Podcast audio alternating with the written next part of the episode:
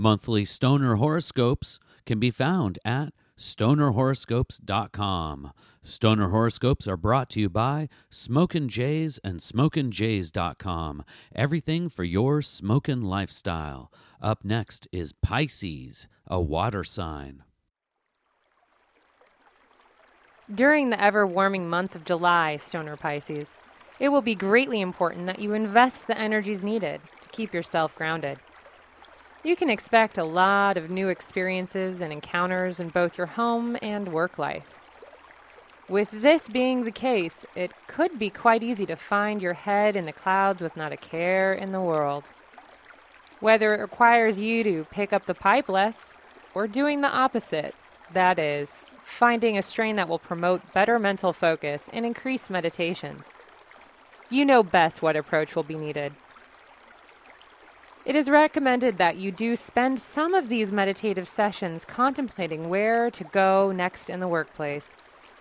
There will be plenty of opportunities to apply for that advancement or work towards better wages.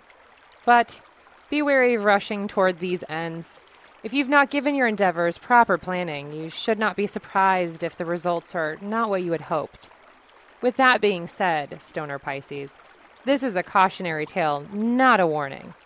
As long as you apply your creative tendencies toward each task in front of you, you could very well be running the business in no time. The personal realm is where you will need to be most attentive, Stoner Pisces. Those who already know you understand that you are reliable, fun, and generous. But it will be those persons that you newly meet that you should not neglect.